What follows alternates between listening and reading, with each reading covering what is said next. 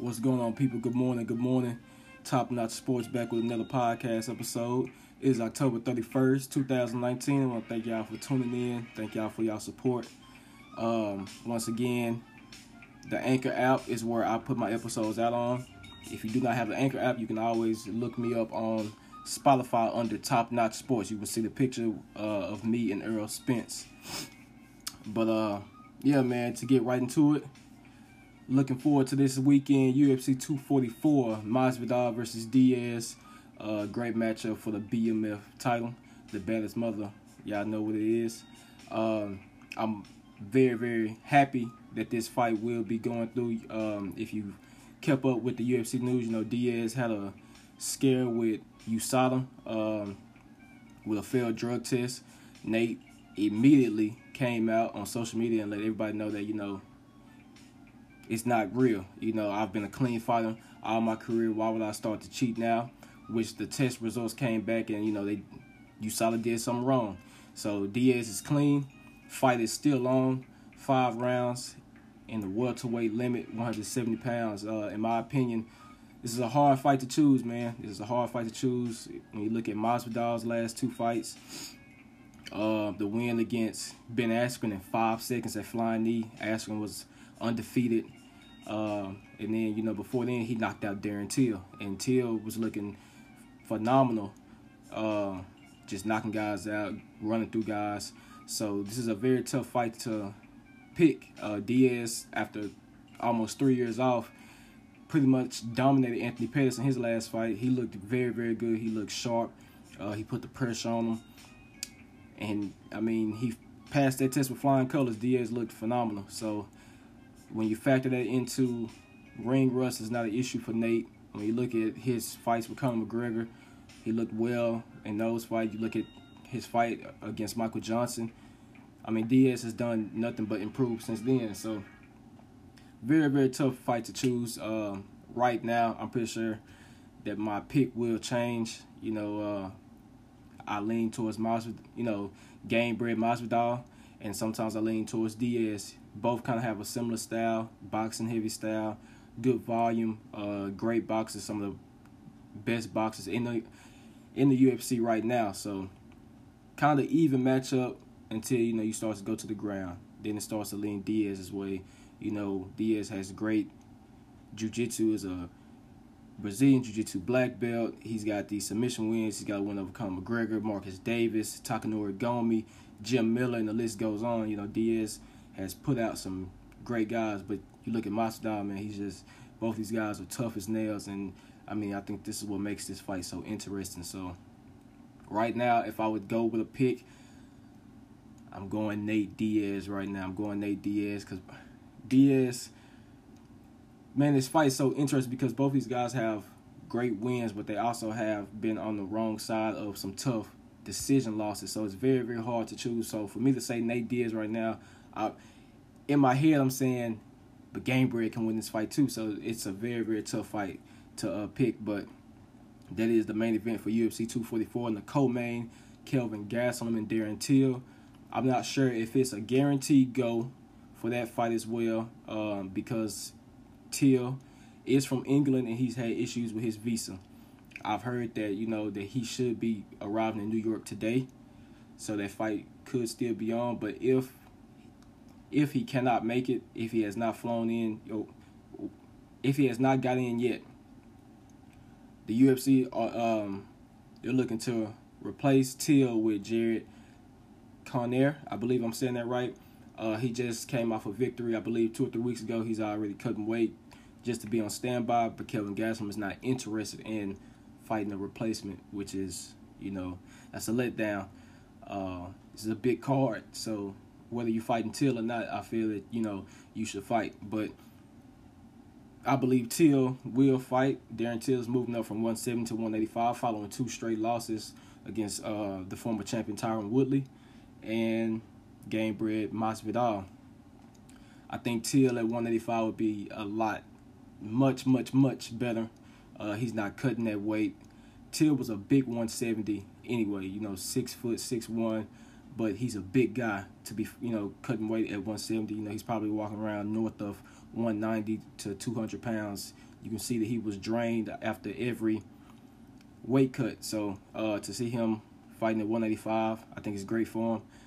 Kelvin Gastelum, you know, he fought at 170, moved to 185. He's looked phenomenal, you know, coming off that loss to Israel Adesanya. But that was a great fight. You know, he he looked phenomenal in that uh, fight as well. Felt like he kind of slowed down the fourth and fifth. Israel started to pick him apart, but all in all, Kelvin looked great. Uh, he's knocked out Michael Bisping. He's been, I mean, he's been looking good at 85, and Kelvin carries power. He's he he carries a lot of power. So the question, in my opinion, is can Till take his punch? But at the same time, Darren Till packs a lot of power as well. Great boxer, uh, kind of darts in and out, uh, and he's a much bigger guy. And we've seen Kelvin kind of struggling that fight with Israel. You know, kind of you know trying to get in, in that range. So we'll see. Um, if I had to choose somebody on this fight in three rounds, I can see Darren Till edging it out. Uh, I think Till will be much fresher at 185. I think, you know, health wise, condition wise, I think he'll be a lot better. And I think Kelvin will have issues getting in, you know, that range, landing big shots. If he can land a big shot and follow up, you know, maybe he can finish it. But I'm leaning towards Teal to, you know, be defensively responsible come Saturday night, landing good shots, uh, keeping Kelvin behind his jab, behind that great one-two, nice kicks to the body. You know, I believe that he can keep him at bay um, all night for three rounds. I believe he can do it, and I, you know, I, I think this raises Teal's stock immediately at middleweight if he beats a guy like Kelvin, who's uh, inside the top five. But um, that's it for the first half of the podcast. I'm gonna come right back to you with some NBA news and following and, and I'm going to follow up that with some NFL news and a preview of Kovalev versus Alvarez, which also goes down this Saturday.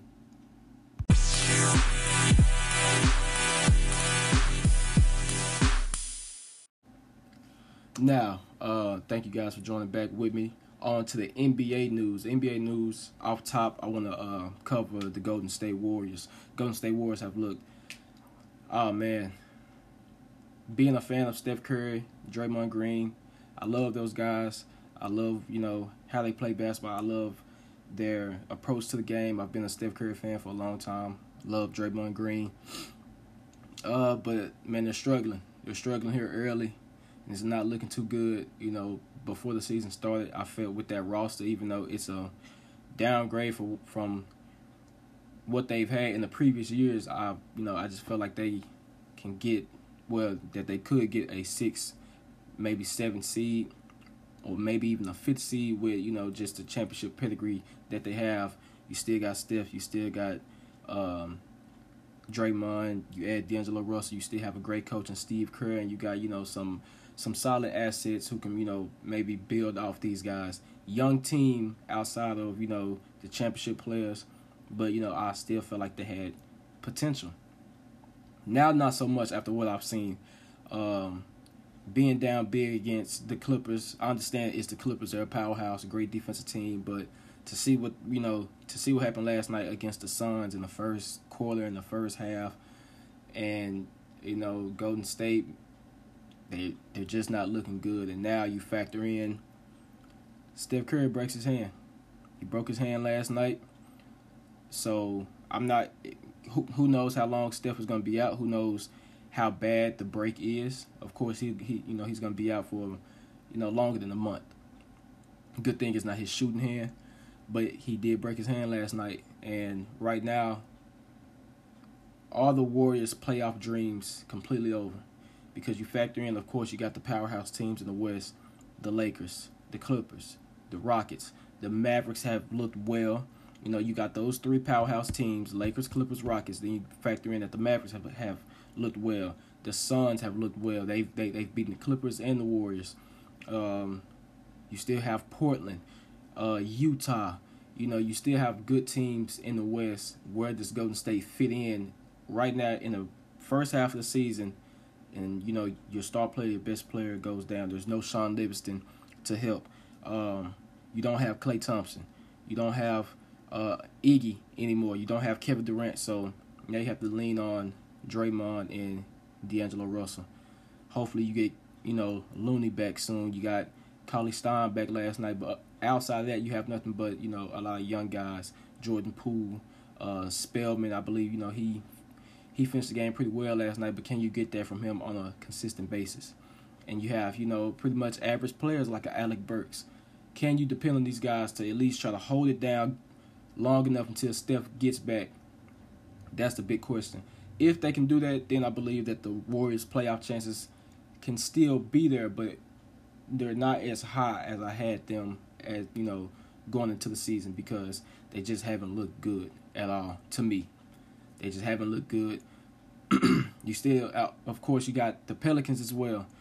Good young team. Who knows how good they'll be when Zion gets back, but as of right now, that young core is holding it down with Lonzo and Brandon Ingram, Josh Hart. You got your vet JJ Redick and Derek Favors in there.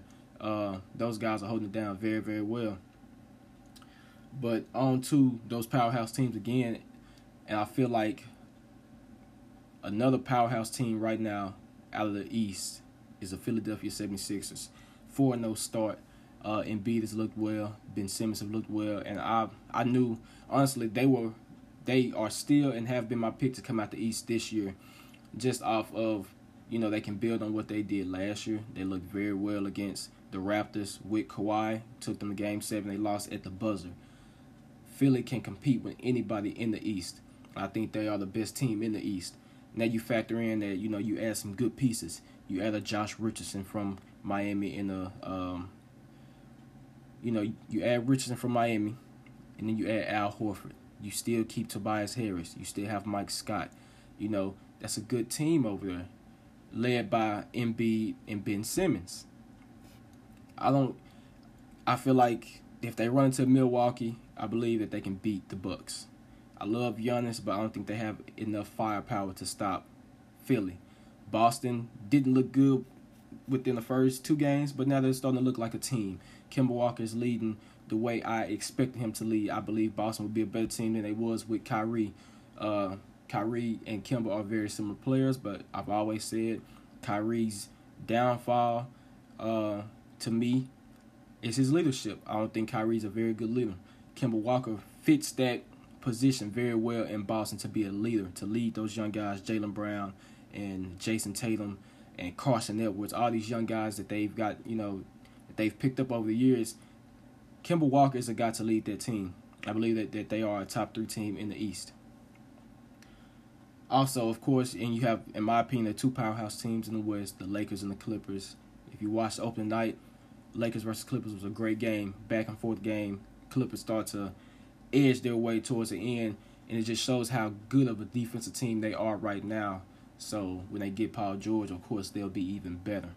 You factor in that Patrick Beverley was being Patrick Beverley. Uh, Kawhi did a very good job. Montrezl Harrell and Lou Williams, uh, Landry Shamet, Mo Harkless, Zubac. That is a great team over there. You have a you know a great center core when it comes down to your starters, but then you have guys off the bench that can, you know, I mean, they had 60 plus points coming off the bench opening night. Lou Williams and Harrell, those guys looked very, very good. So they'll be tough to beat when it comes down to can you stop their bench? Can you stop that bench? You know, with the firepower of a Kawhi Leonard and a Paul George, and you have your, you know, your role players, got your your supporting cast, your Patrick Beverleys, your Montrezl Harrell, uh, your Zubacs.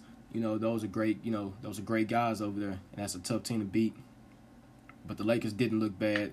I just feel like the clip, you know, the Clippers had a good defensive game plan going into the second half, stopping AD and Bron. Of course, they were also shorthanded. No Kuzma, no Rondo. Um, if you know me, you know I've expressed a lot that I, I like Kyle Kuzma. I just don't think he's better than Alonzo Ball or a Brandon Ingram. I feel like they would be a much better team if they had maybe one of those players. But Kuz is still a good player, so of course they they will be a better team when he gets back. Uh, Rondo, you get your you know your leading point guard back, uh, and then you add you know you factor in their supporting cast. You get Rondo and Kuzma back, and you run that offense through AD and LeBron like you've been doing everything should fall into part. Avery Bradley, Danny Green, who looked great um, opening night. Um, Caldwell Pope in that last game, he looked better. but he has to, you know, he has to be better. Uh, Avery Bradley, uh, Quinn Cook, you know, they have a good supporting cast. You got Dwight Howard and JaVale McGee. Uh, their bigs are phenomenal. You look at the game that AD had, 40 and 20. Uh, they are the powerhouses, and the, of course, those are the top two teams in the NBA, in my opinion, right now. Then following them, I would go with the Sixers. Then maybe the Rockets. Rockets looked good last night. Harden dropped 59. Uh, who knows if they can continue to be that good? Is the question. Can they compete with the two powerhouses in the West, Lakers, Clippers? If they can, they then are solidified as a powerhouse, in my opinion. But the Lakers and the Clippers have already shown we can dominate. We can dominate any and everybody. And as I hinted at earlier, uh, the young New Orleans core, they're looking phenomenal. They're looking very good. They're not winning every games, but they're competing with top teams. They they you know I've seen them compete with the Rockets. I've seen them compete with the Warriors. I've seen them compete with the defending champions, uh, Toronto Raptors. Good young team right now. Off top, Lonzo, Brandon Ingram, Josh Hart, Jaxson Hayes, and you factor in, you know, you got some good solid guys who've been in the league for a while. Your Jrue Holidays, your JJ Redicks, your Jahlil Okafors, your Derek Favors, and then you factor in, okay, when we get Zion back, how good can we be? We're looking at a potential playoff team when we're talking about New Orleans, because that's a great young. That's in my opinion, I, I believe that's the best young core in the league. The only team that competes with them as far as the young core, in my opinion, would be probably the Atlanta Hawks with Kevin Huerter, Trae Young, Cam Reddish, um, DeAndre Hunter, John Collins. That's the next best young core team. But right now, I believe the Pelicans have shown we're the best young core, and we're missing our best young player right now, Zion. Zion has to get healthy. He has to get healthy. He has to stay healthy. If that is the case, they're a much better team, and they're a potential playoff team.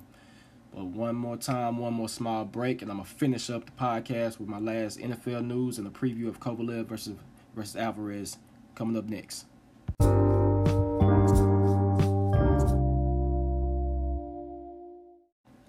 All right, people, let's get this last segment on the roll. Uh, we gonna jump right into it with NFL news. If you have been living under the rock, you must not know that Jalen Ramsey did get traded to the LA Rams in their first game uh, with Ramsey there. They look they look very good to me. Ramsey looked very very good. He immediately makes that defense better. Uh, I love the LA Rams. I love what they do. Uh, I feel like they're a great team defensively. You know, of course, losing Marcus Peters and Talib, they traded them off. Talib is now traded to the Dolphins, but who knows if Talib is going to be playing for the rest of the season. Uh, they did put him on IR before trading him with a ankle injury. Uh, they traded Marcus Peters to the Baltimore Ravens. They get Kenny Young, nice solid linebacker, um, most likely to take the spot of Clay Matthews until he heals up. But adding Jalen Ramsey to their team and seeing what they did, um, of course, Atlanta has not looked very, very good.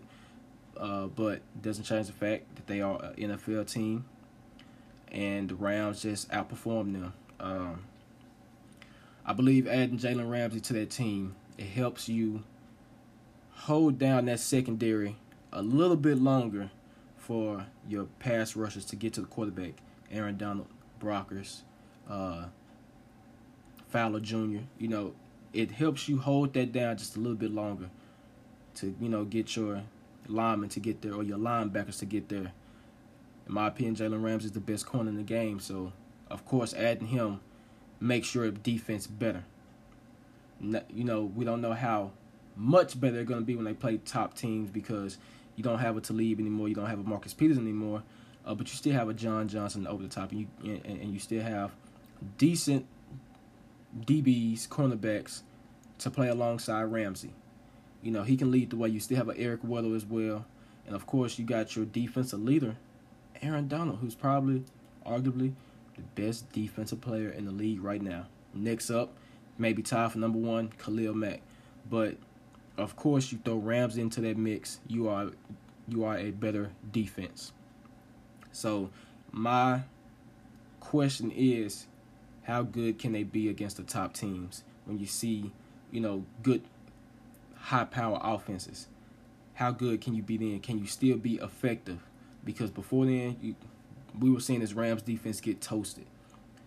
They were getting toasted by the Buccaneers with Mike Evans, Chris Godwin. When they put up 50 plus points. These guys have over seven to eight catches for over 100 yards, um, touchdowns, two touchdowns. These guys were getting toasted by you know offenses like that. So how good can you be against experienced, high power offenses?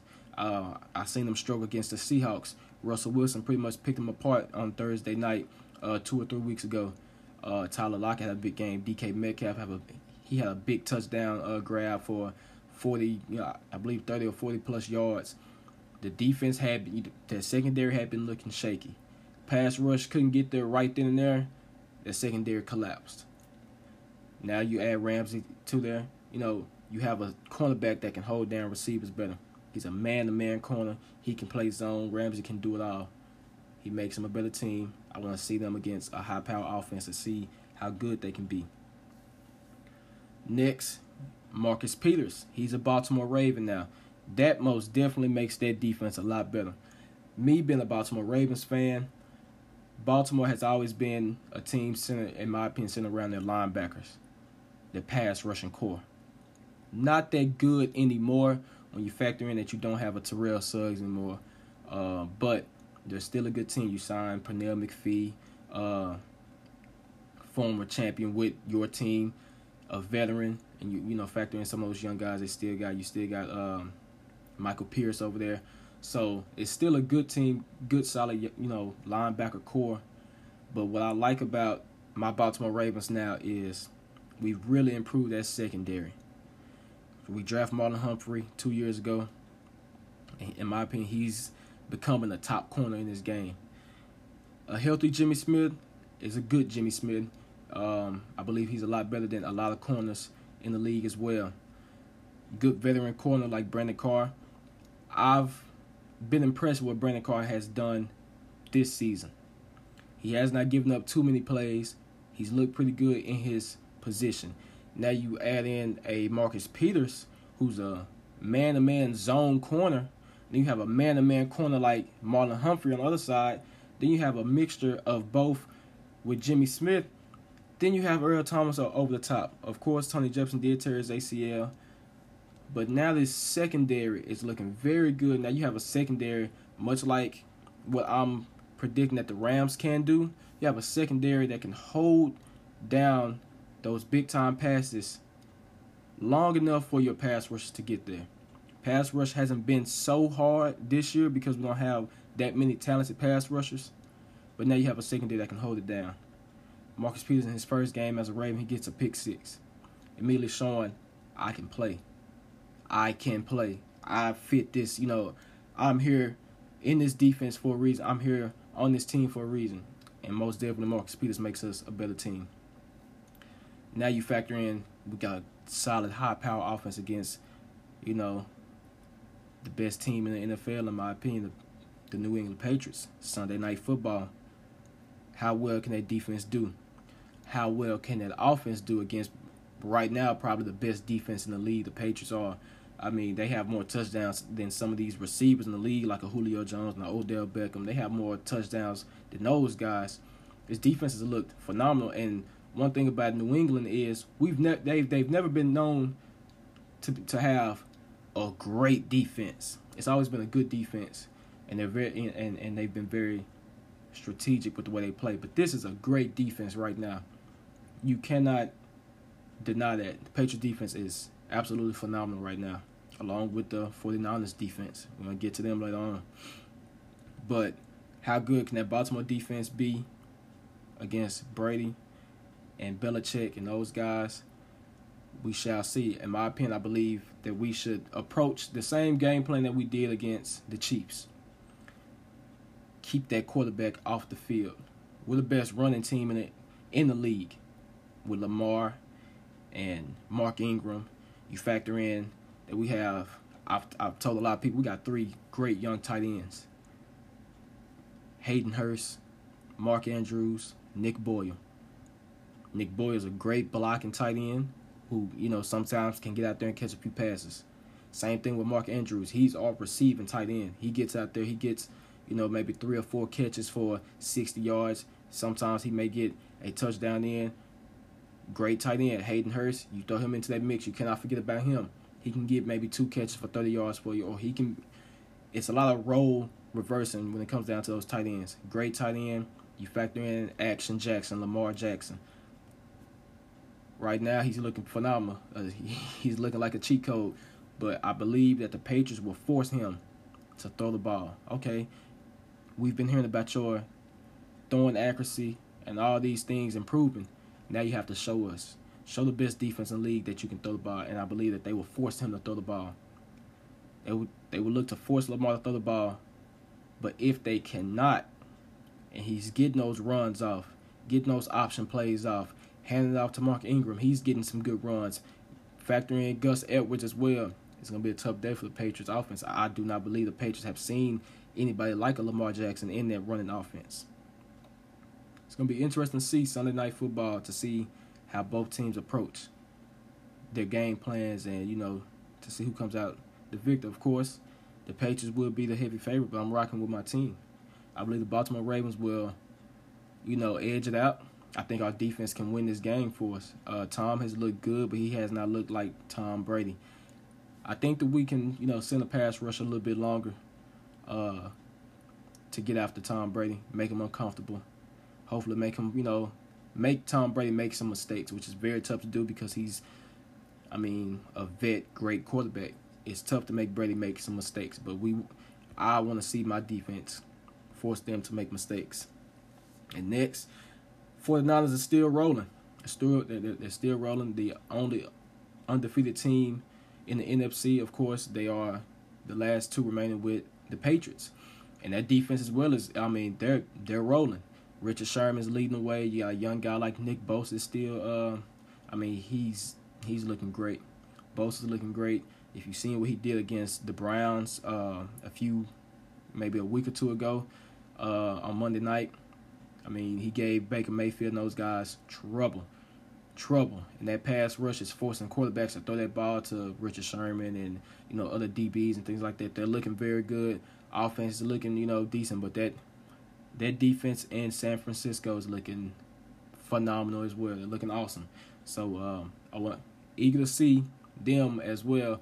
Can the defense really force their offense into making mistakes the way that their defense is doing to teams? You know, I that's what that's what I want to see. You know, in, in, in my opinion, the best team that they've seen has been the Rams. I want to see them face you know a few more top teams you know, to see how good they can really be, uh, be. And if they get to the playoffs, can they survive and can they stay in there? Is my question. And lastly, like I stated before, Kovalev versus Alvarez, which also goes down this weekend. Uh, Alvarez moving up to light heavyweight to look to take the belt from Sergey Kovalev, the Crusher. Uh, it's a big test for Canelo.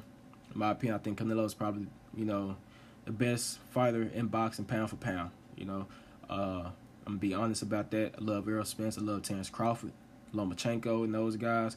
I think you know Canelo right now is pound for pound number one. But you can argue that. You can you know you can argue that maybe Terence Crawford may be pound for pound number one.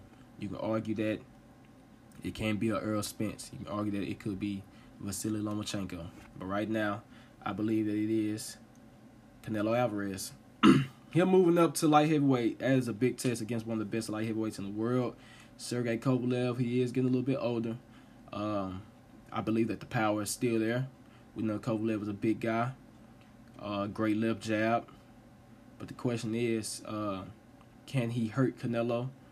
And you know, can he pretty much keep you know stop Canelo from doing what he likes to do? We, we've seen Canelo do that to fighters. A lot of people don't talk about Canelo's defense a lot. Canelo's a great defensive fighter.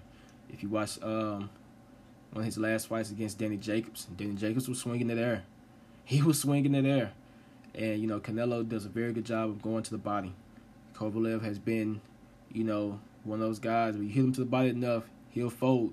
So um, it's going to be an interesting fight to see if Kovalev can keep him behind that nice, long, strong left jab. Um, and can he follow up with the big power punch with that big right hand?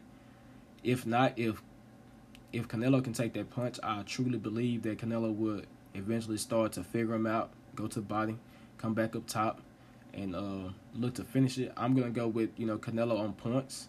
I believe that he you know gets a, a solid unanimous decision victory, uh, just off you know him being a better boxer, uh, the smarter fighter, and you know Canelo's once his mind you know his mind and his body meet up, he's very tough to beat. So I believe that you know he's just a smarter fighter, and I believe he's just a better boxer. And I think that will factor in come Saturday night. I believe that um, Kovalev will have trouble with Canelo's speed, and I think he will have trouble with the body punches.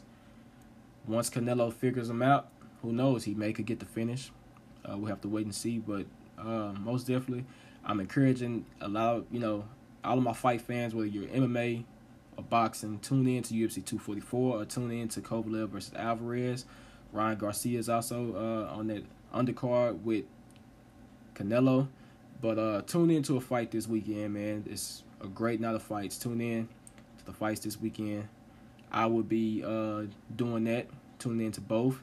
Celebrating my nephew Grayson Rashad's first birthday party. So uh, Saturday's gonna be a great, great, great day for me. I hope that it is the same for you guys. I want to thank y'all for tuning in, and uh, y'all be blessed, man.